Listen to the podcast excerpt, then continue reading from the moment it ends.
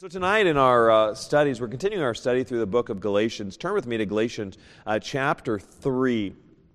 And uh, last week we dealt with uh, how the Judaizers were particularly trying to impress upon the church of Galatia the Jewish laws and the Mosaic covenant. They were wanting the people in following the Mosaic covenant. And, and so it was a very oppressive works based faith.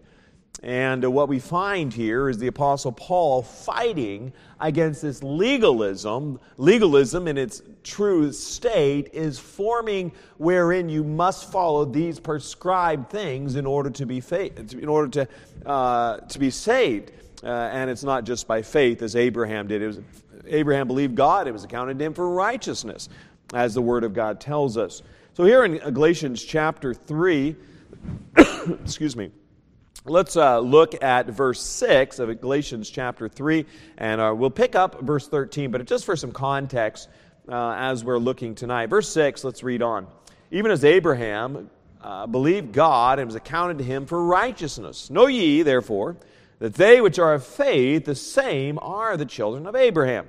And the scripture, foreseeing that God would justify the heathen through faith, preached before the gospel unto Abraham, saying, In thee, shall all nations be blessed. So then they which be of faith are blessed with faithful Abraham. For as many as are of the works of the law are under the curse, for it is written, Cursed is everyone that continueth not in all things which are written in the book of the law to do them, but that no man is justified. That word justified is, uh, if you were to, that word justified is if you were in court of law and maybe you had a criminal record. That word is the criminal record is completely thrown out as if you had never committed a crime and that is justified by the law on the side of God. It is evident, for the just shall live by faith. No man is justified by the law in the sight of God. You can't do anything to be right with God. And the law is not of faith, but the man that doeth them shall live in them. Christ hath redeemed us from the curse of the law, being made a curse for us. For it is written, Cursed is everyone that hangeth on a tree. That the blessing of Abraham might come on the Gentiles through Jesus Christ, that we might receive the promise of the Spirit through faith. Brethren, I speak after the manner of men. Though it be but a man's covenant, yet if it be confirmed, no man disannulleth or addeth thereto. Now to Abraham and his seed were the promises made. He saith not, and to seeds as of many, but as of one, and to thy seed, which is Christ. And I want to tell you, I'm going to talk about this a little bit tonight if I have time to get there. But verse 16 in, in modern translations, when this refers back to in the Old Testament, they make it plural. And to make it plural creates tremendous damage to who Christ is. And I want to say we have God's Word, and I'm so thankful for that tonight. But as we think on these very truths uh, in the Word of God, Paul has spoken of Abraham and the seed of Abraham in the Scriptures. And uh, now he speaks of Abraham and the Savior. And, and this, when that seed, I mean, this is exciting. The Old Testament and the promise, and to thy seed. I mean, this, I'm, I'm going to give you some of the other translations just for reference uh, to show you the changes that are made.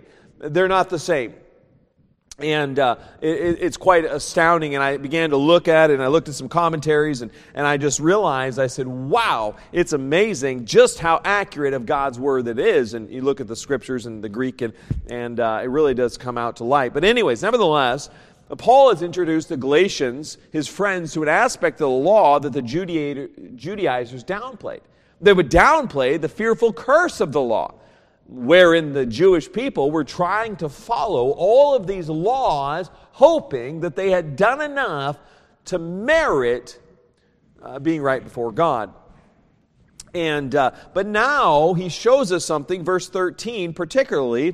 Christ hath redeemed us from the curse of the law. He talks about redemption. And, uh, and, and curses everyone that hangeth on the tree. And we're going to talk about that. Now, before I go any further, we're dealing, yes, we're dealing with Abraham. But what we find here is so, I, I, think, foundational for us as Christians, just establishing you can never work your way to God, it's by faith. And it, it is absolutely pivotal to, our, uh, to all of Christianity. Christianity is not a, it's not a works based, it's a faith based uh, belief and, a relationship with God.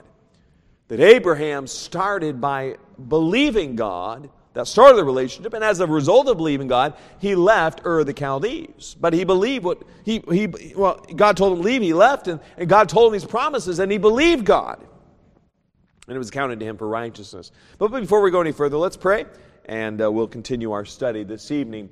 Dear Heavenly and gracious Father, I come before you. Lord, I pray tonight that as the Word of God goes forth, that you'd help me uh, to be accurate, precise, and clear uh, Lord, I pray that I won't speak anything I ought not to. Lord, I pray you'd refrain my lips. And uh, Lord, I understand that those watching and present, uh, Lord, sometimes we have some real difficulties in our lives. But may tonight's message not only be of knowledge, but may, Lord, may it also pierce our heart and give us encouragement and confidence in the wonder of our God. So, Lord, I yield it all to Thee. I thank you for your grace. Father, go before us. God, you take over. I pray you've been pleased. And may we please you by all that goes forward. In Jesus' precious name I pray. Amen. I want you to look with me in Deuteronomy 21 23. And I want to deal, first of all, tonight in Deuteronomy 21 23 with the idea of accursed is anyone who hangeth on a tree. And I think this is very significant. It's absolutely significant, um, not just from what I say, but from where the Word of God says. In Deuteronomy 21 23, and, and, the Apostle Paul is highlighting this as we find in Galatians chapter 3 of someone hanging on a tree. He, he says in Galatians, Deuteronomy 21 23, his, uh, verse 22, and if a man have committed a sin worthy of death, and to be put to death, and thou hang him on a tree, his body shall not remain all night upon the tree, but thou shalt in any wise bury him that day. For he that is hanged is a curse of God.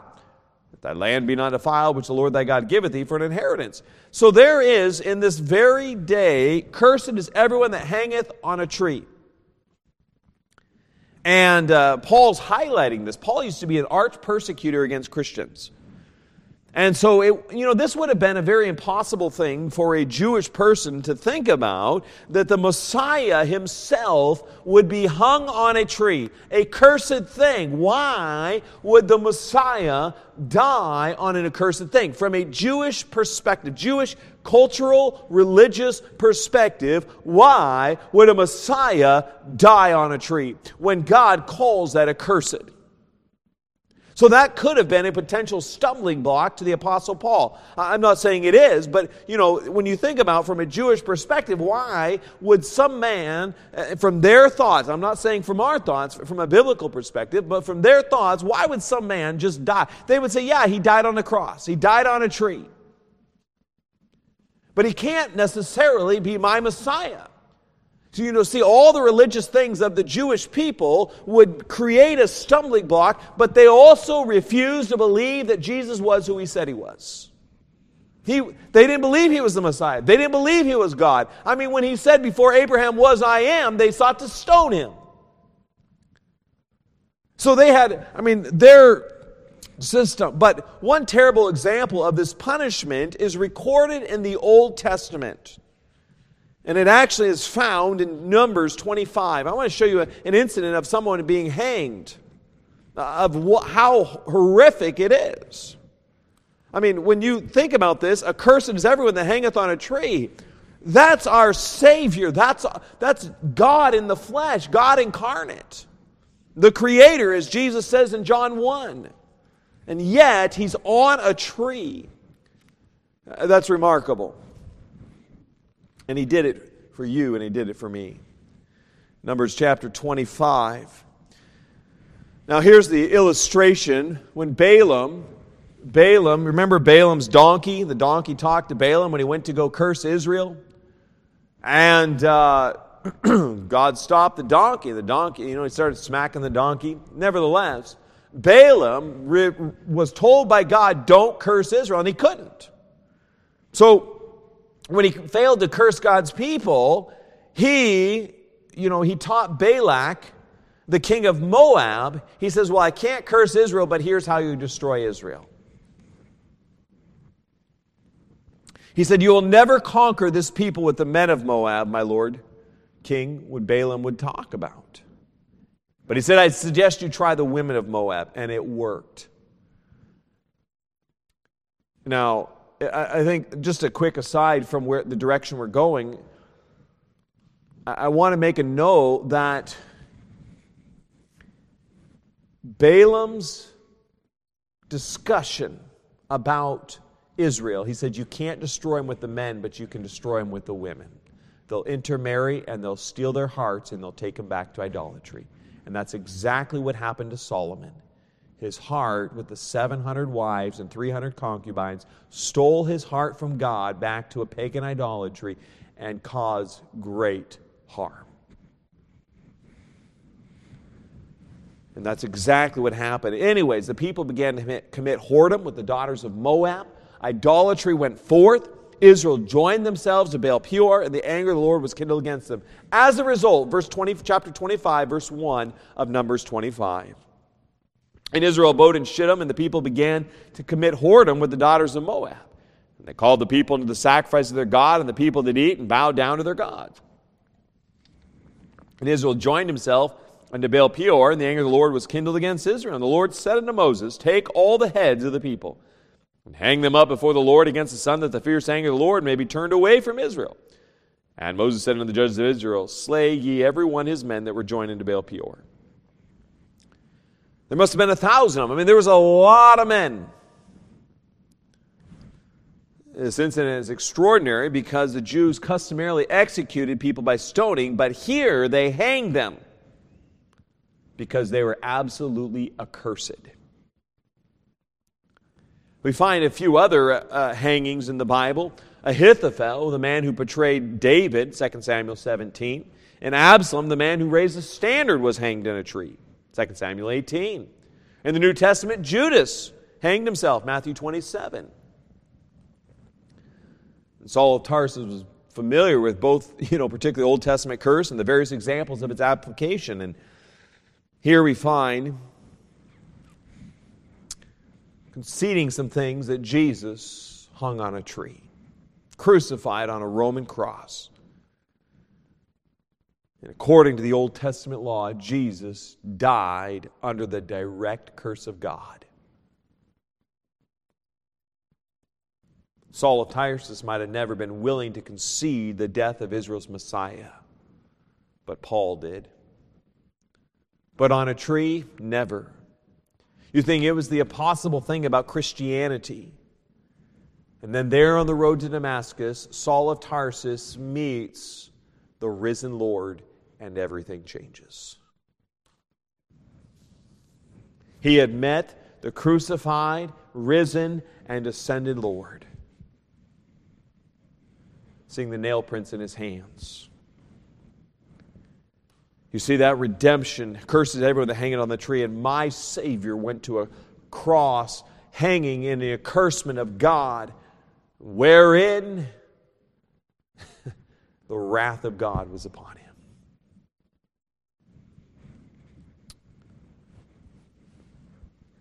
The very curse, part and parcel of the entire law,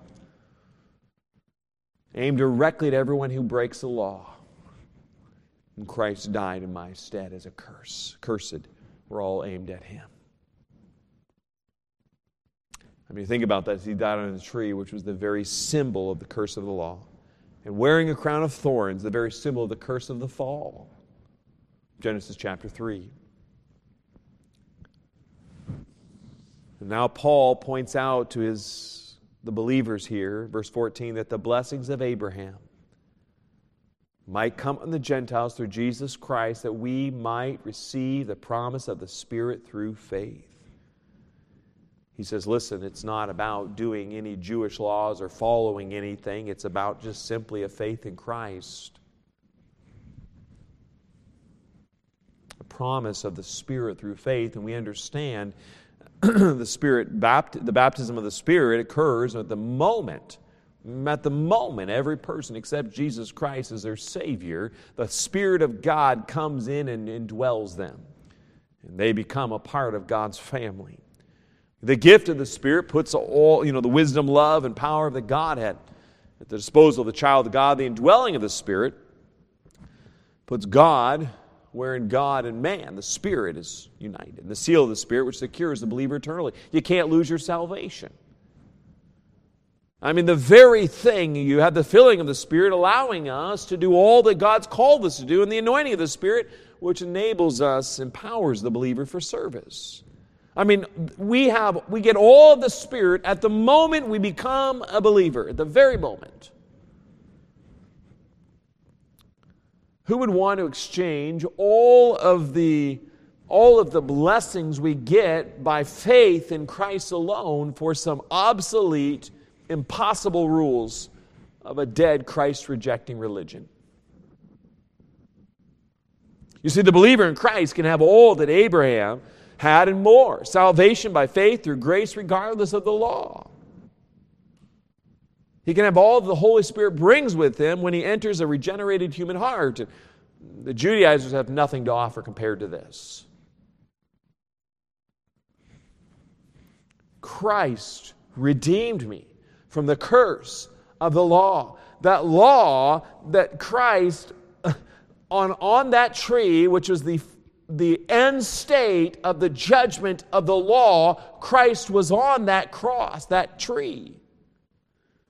The fulfillment, at the final judgment, he was there on, in my place and yours. And the promises to Abraham come to Gentiles through Jesus Christ. And the covenant here, the contract principle here, he says in verse 15, Brethren, I speak after the manner of men, though it be but a man's covenant, yet if it be confirmed, no man disannulleth or added thereto. Now, here's something that's uh, very important. He's still pursuing his first major point that believers are the seed of Abraham. Verses 6 through 29, we'll see this. He had reviewed the conversion of Abraham, that it was by faith he draws on an everyday illustration here. Now, when a contract is formulated in a legal form, duly signed, sealed, and delivered, it becomes binding on both contracting parties the one who's giving the contract and the one who's signing the contract. And there's an agreement. It cannot be canceled or modified by someone else, the principle of contract. When changes are made in a contract, it has to be with the consent of both parties to the agreement. You know what? There's a lot of contracts that are made. If you want to buy a house, there's a contract with the seller. Uh, if you want to do a job, uh, they say an empl- some company comes and you say, "Hey, I need such and such work done on my on my house." Uh, they give you a contract. They say, "Here it is. We'll do the work. Here's the amount you pay." They do the work, you pay them. You're signing saying, you do the, if you do the work, I'll pay you. You're making an agreement. And we find that God works in his dealings with men in a very similar fashion. The Edenic uh, covenant, the, the covenant in the Garden of Eden, the Edenic govern, uh, covenant governed the terms whereby Adam and Eve could live in the Garden of Eden. You break this covenant, he says, don't eat of the tree of the knowledge of good and evil. What happens? They breached it, there were consequences. So if they continue to obey, then they're in agreement. The Adamic covenant details a new governing life after the Garden of Eden of the sinful man. The Noahic covenant spells out the new conditions that were to prevail after the flood. The Abrahamic covenant opened new vistas of grace and promise and is a covenant that Paul is concerned with here. The Abrahamic covenant that I'll make you a, uh, you know, a father of many nations. And we'll talk more about that. You have the Mosaic covenant, uh, also reviewed here by Paul. You have the Palestinian covenant, uh, terms and conditions upon which Israel could stay in the promised land. The Davidic covenant, which really established the prospect of the millennial kingdom confirmed the promise under the Adamic uh, covenant of a coming kinsman, redeemer, and king. And then you have the new covenant uh, foretold in the New Testament, foretold in the Old Testament, it was ratified there at Calvary in the blood of Christ. Now, the covenant principle is basically all of God's dealings with man. God, if God, you know, Israel, God would make a, an agreement with Israel, let's say the Mosaic covenant, and God says, You will stay in the promised land, and I'll bless you and bless, you know, if you will obey me. So there were conditions to maintaining a unity, a faith with God. Uh, not a faith, you can't, but, but uh, necessarily the blessings there in the promised land. If they were to be obedient to God, if they were to maintain in the blessings of God, they were to be obedient. And, and so they were accepting. And they said, All that you do, all that you say, Lord. When Moses gave that covenant agreement, Israel said, We will do all that you've said. So they agreed to the covenant. Now, the conditions of maintaining that covenant were upon Israel's obedience. Now, when God made the covenant to Abraham, it was upon God's character. It, it's unconditional promise that is based upon God's uh, character and not upon Abraham's failings, because we know that Abraham failed. And just as salvation can't be given up. You can't lose salvation because it's an unconditional uh, gift given if you accept it by faith. There's an agreement. And you accept your lost, wicked state. When a covenant is introduced and overlaps with previous content, the new terms are rendered necessary by man's sin in violation of the earlier agreement. You see, the new provisions do not cancel the older ones. A, they are of a temporary nature and are sufficiently flexible to preserve unchanged the essential clause of the original agreement. From the time of man's fall, no matter what contract is enforced, the basis of man's salvation remains unchanged. It's by faith. God has only one way of saving men. He saves by grace through faith on the basis of the finished work of Christ. Now, in the Old Testament, Abraham believed God. He put his faith in God. And I'm going to say more there that seed is this coming Messiah that's coming. And Paul now takes up the essential basic agreement of the Abrahamic covenant here, verse 16. Now, to Abraham and his seed, singular, where the promise is made. He saith not, and to seeds as of many, but as of one and to thy seed, which is Christ. Here's the supreme goal of the Abrahamic covenant an absolutely unconditional covenant promise. It consisted of a series of contractual promises. I'm going to take you back. We're going to look at this promise, this uh, covenant here, uh, somewhat tonight. Genesis chapter 12. Would you look with me in your Bible here? Genesis chapter 12. And I'm going to go through these. Uh, you can, Genesis chapter 12, verses 1 through 3. And uh, now the Lord had said unto Abram, Get thee out of thy country, and from thy kindred, and from thy father's house, into a land that I will show thee. And I will make of thee a great nation. I will bless thee, and make thy name great, and thou shalt be a blessing. And I will bless them that bless thee, and curse him that curseth thee. And these shall all families of the earth be blessed. We find, excuse me, God would make of him a great nation. He would bless him, make his name great, make him a blessing to the world, bless those who blessed him, curse those who cursed him, to make him the one through whom all nations would be blessed. This contract was later expanded and explained. Let's look at Genesis 15. We're not going to look in all of these verses, but if you want to look at the entire context in your own studies, Genesis 15, verses 1 through 21. Let's look at Genesis 15, 5. And he brought him forth abroad and said, Look now toward heaven and tell the stars, that thou be able to number them. He said unto them, So shall thy seed be. Now we understand here, seed is numerous as the stars of heaven. And then you find to emancipate that seed, uh, verses 13 and 14. And here's another promise. And he said unto Abram, Know of a surety that thy seed shall be a stranger in a land that is not theirs, and shall serve them, and they shall afflict them 400 years. So they're going to be afflicted 400 years. They're going to become wealthy, and also that nation whom they shall serve will I judge, and afterwards shall they come out with great substance. They're going to be wealthy. That's another promise. To allow Abraham himself to live to a ripe old age and then die in peace. Verse 15. And thou shalt go to thy fathers in peace. to ensure Abraham would inherit a land that would stretch from the Nile to the Euphrates, verse 18. And then, if you read all of this, verses 18 through 21, you'll find here, uh, again, Abraham would inherit a land that was stretched from the Nile to the Euphrates at the end of verse 18. You come a little further, chapter 17, let's look at another passage of Scripture. In verses 4 through 8, As for me, behold, my covenant is with thee, and thou shalt be a father of many nations. Neither shall thy name any more be called Abram, but thy name shall be Abraham. For a father of many nations have I made thee. I will make thee exceedingly fruitful, and I will make nations of thee, and kings shall come out of thee. And I will establish my covenant between me and thee and thy seed after thee in their generations, for an everlasting covenant to be a God unto thee and to thy seed after thee. And I will give unto thee and to thy seed after thee the land wherein thou art a stranger, all the land of Canaan, for an everlasting possession. I'll be their God. So we find God's covenant established between Abraham and his seed throughout their generations, an everlasting covenant. In verse 8, we find the land was given particularly the guaranteed possession of the covenant was the seed of Abraham, of his children, in totality. Now, the seal of the covenant, as far as Abraham, physical, physical posterity was concerned, was there in the circumcision, verse 10.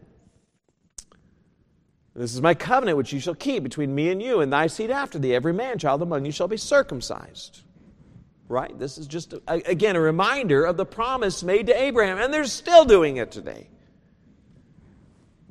and you don't get any part of this blessing, he shall circumcise the flesh of your foreskin. It shall be a token of the covenant betwixt me and you, and he that is eight days old shall be circumcised among you, every man in your generation, every man child in your generation, excuse me. He is born in the house or bought with money of any stranger, which is not of thy seed. And it goes on through verse 14. It says in verse 14, that soul shall be cut off from his people, he hath broken my covenant. Before that, it's talking about if you're not uncircumcised, if you're uncircumcised. So there's a remembrance of this covenant. Sarah's in verse Sarah's name is uh, Sarai's name is changed to Sarah, verse 15. Promised seed would come through her. Verse 20, Israel was promised, Ishmael was promised greatness. But the Abrahamic covenant was not ratified, and Sarah would bear Abraham a son who would be heir to the promise, verse 21. But my covenant will I establish with Isaac, which Sarah shall bear unto thee at this set time in the next year. So oh, there was tremendous, there was a lot of promises that are given to Abraham. But now, Paul takes up something in verse 16 of Galatians. He says something in this unconditional fact. I want you to note this verse 16 of Galatians 3. Now to Abraham and his seed were the promises made. And when we think about that, we think of a, a very, you know, continuing generations. But God does something here. He saith not, and to seeds as of many, but as of one, and to thy seed, which is Christ. He's saying, listen, the greatness behind Abraham, through him the Messiah would come. He's pinpointing very specifically that the supreme goal, the promise to Abraham, is in Christ. The seed of the woman, Genesis 3:15, what is the very first messianic prophecy. And I will put enmity between thee and the woman, between thy seed and her seed. It shall bruise thy head, and thou shalt bruise his heel. That was fulfilled in Christ. Foretold the coming of Christ, a messianic, Messiah's prophecy. Singular. The seed was next shown to be the seed of Abraham, restricting the promise of coming Christ to a single family in the world. Virgin born, a member of the human race, but also a member of the Hebrew race the seed of David, 2 Samuel 7. A member of the Hebrew racial family, but also a member of the royal Hebrew royal family. But I want you to note something with me. Let's look at verse 17, and I'll come back on this very thought. The modern translations they undermine and they steal the significance of Christ. In verse 17, in this I say that the covenant that was confirmed before of God in Christ. The modern translations, they remove in Christ. If you have the ESV, does not annul a covenant previously ratified by God. The RSV, the Revised Standard, the NAS, the NIV, they get rid of in Christ. Every one of these. And I'm telling you, this is very significant. In Christ is dropped. Because there has to be a fulfillment of the law, and it was only fulfilled in Christ. If you remove Christ, you do irreparable damage to the, the Word of God. You can't take that out. It's not optional in the text. Not only that, the covenant through his seed was Christ. Abraham's covenant was through Christ. So if you change it from seed to seeds, you do a lot of damage. I want to show, turn with me to Genesis chapter 12, verse 7. I want to take you down a few passages of Scripture. I'm going to read for you the modern translations. I am in no way condoning them. I'm in fact showing you the error of their theology. People say it's just the these and the thous. I want to tell you it's not the these and the thous. There is absolute doctrinal deviancy that is changed affecting doctrinal moorings in the modern translations. Genesis chapter 12, verse 7. And the Lord appeared unto Abram and said unto thy seed, Will I give this land? And there builded he an altar unto the Lord, who appeared unto him. Now, Paul is talking about the covenant with Abraham through his seed, which was Christ. The law was added later and did not affect the covenant promise to those who would be saved by believing as Abraham did. God promised Abraham that through his seed, singular, all the families of the earth would be blessed. That was a covenant confirmed before God, before of God in Christ. So that removal of in Christ. now, it says, Unto thy seed will I give this land. Genesis 12, 7, to your descendants, New King James. Descendants, New King James even changes it. In Galatians 3:16 refers to this very passage and emphasizes uh, that God specifically said the singular word seed and that it referred to Christ. The New King James translates Galatians 3:16 properly and footnotes it as referring to Genesis 12:7. 13, 15, and 24 7. But in all those instances, it uses the plural word descendants. This is a significant difference, and it certainly affects the very vital doctrine of Christ, so it cannot be dismissed lightly the ESV, to your offspring, the RSV, Revised Standard Version, to your descendants, the New American Standard Version, Genesis 12, 7, to your descendants will I give this land, Genesis 12, 7, NIV, to your offspring will I give this land. Galatians 3:16 is so specific. It said seed, not seeds.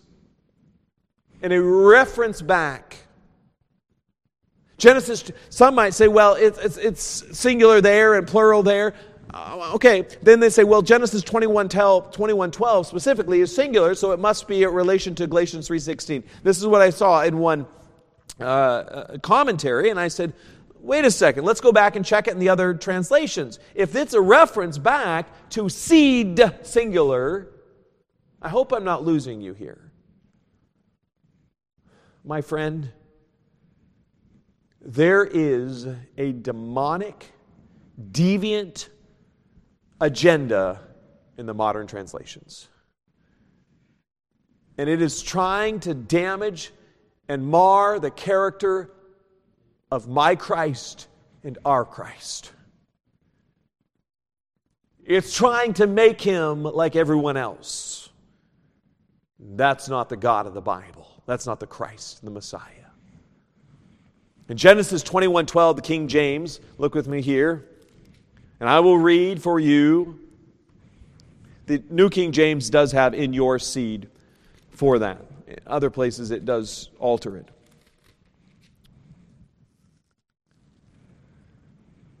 In the ESV, I want you to look with me at Genesis 21, uh, 21 12. I'm going to read the ESV. You look at your the New King, uh, the, not the New King James, excuse me, the King James. But God said to Abraham, Be not displeased because of the boy and because of your slave woman. Whatever Sarah says to you, do as she tells you. Through Isaac shall your offspring be named. When it says, uh, RSV says, For through Isaac shall your descendants be named. Through Isaac your descendants shall be named. The New American, the NIV, through Isaac that your offspring will be reckoned. And Isaac shall thy seed be called the God of Abraham, the God of Isaac, the God of Jacob. They're changing things. You said, Pastor, why are you dealing with this when you're doctoring, trying to just say, you know, you're going against legalism? Yes, but I wanted us to see, I mean, this is a pivotal, path. every passage of Scripture is pivotal. You alter God's word, you alter truth. You alter truth, you're now with the devil. Because what Satan did in the garden, you follow a lie, you're following Satan. It has to be true. You follow truth, you're following God. You follow a lie, you're following Satan. So it's either truth or a lie. it can't be partial. And the Apostle Paul here, he's saying the, fulfill, the fulfillment of the Abrahamic covenant is through Christ. In the millennial kingdom, Christ is going to rule the entire He's going to rule the world, but he'll also be king there in Jerusalem, the fulfillment of gaining all the land. I mean, it's just all, it all comes together here. It's so significant. The fulfillment is through Christ and in Christ. After Abraham's disastrous attempt to produce the promised seed in the energy of the flesh in Ishmael by involving himself with Hagar, the Egyptian bondwoman, God allowed matters to take their course. And then came the demand from Sarah cast out the bondwoman and her son. God endorsed this command. Hearken unto her voice. you know, For in Isaac shall thy seed be called. That word seed, zerah, is in the singular, and Paul is seizing upon this singular word seeds. Seeds would apply to all of our offspring, all the children, all of the descendants. Had God decided that this promise intended to refer to not only the natural descendants of Abraham, you know, God could have used something like sons, descendants, or children. He ignores all that, all the words. That word seed was very deliberate, divine choice to draw special attention to Christ as the designated seed of Abraham. Woohoo! I mean, that's exciting. Abraham's son Isaac was to be called contrary to nature, as a miracle in response to Abraham's faith. The true seed was Christ. Paul carries this further. He was the one to whom the promise pointed. All other promises centered in him. Therefore, to share in the promises, one must necessarily belong to Christ. In verse 29, if ye be Christ, then are ye Abraham's seed and heirs according to the promise. If you put your faith in Christ, you're part of Abraham's seed. That's where the promise lies. He underlines two words the promise in Christ.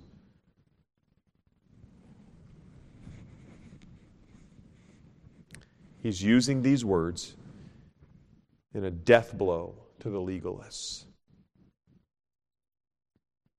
The supreme goal, of the promise to Abraham regarding the seed was the advent of Christ. Everything hinges on promises, not works, on Christ, not Moses, on faith, not the law. I'm going to bring that to a close tonight here. That promise given to Abraham, fulfillment in Christ.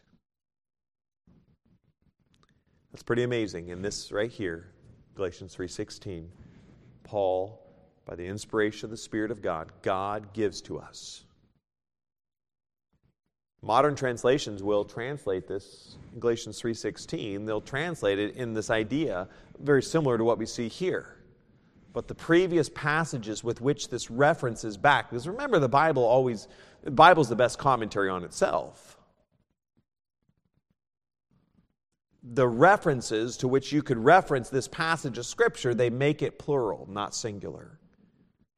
And they do great damage to Christ.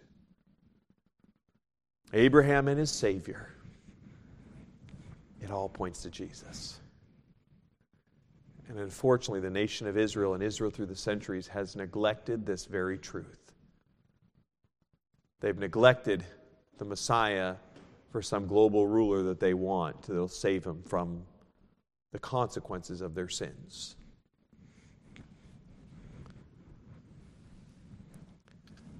This is exciting. This ought to, I mean, you ought to be encouraged and confident that we have God's Word. Because the other translations, when they're translating in plural, they're undermining and stealing away from God the true intent of the Abrahamic covenant. You're changing theology. And that is not of God. To change theology away from truth is of the devil. And my friend, tonight, if you've never put your faith and trust in Jesus God, in Jesus Christ, Abraham believed God and it was accounted to him for righteousness. I believed in God. Others have believed in God. The Word of God. If thou shalt confess with thy mouth the Lord Jesus and believe in thine heart that God hath raised him from the dead, thou shalt be saved. For with the heart man believeth unto righteousness, and with the mouth confession is made unto salvation. Romans 10 13, for whosoever shall call upon the name of the Lord shall be saved. It's by belief, faith.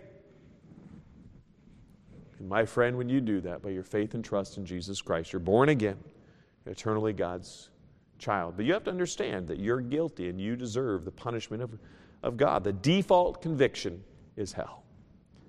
And simple faith hath and forgive you and be your Savior. And Christian, we ought to rejoice. The entire Bible, the Old Testament points to Christ, the New Testament points back to Christ, and forward looking to Christ in his return. The fulfillment of the covenants the Abrahamic covenant is Christ. My friend, we have free access to him too. That's exciting. Don't let those Jewish people and those who want to be in religious systems tell you you have to follow X, Y, Z or else you can't get to God. No. You must simply just put your faith and trust in Christ, and you're born again. With those words, let's come to the time of invitation, just a short time here, with heads bowed and eyes closed tonight. Let's give you a short time to just thank the Lord or however God may have spoken to your heart tonight. But I trust this was an encouragement. I trust it also gave you a greater confidence in the Bible and why we, we say, I'm sticking with the preserved Word of God for the English speaking people. I'm not going to go with the newest print edition.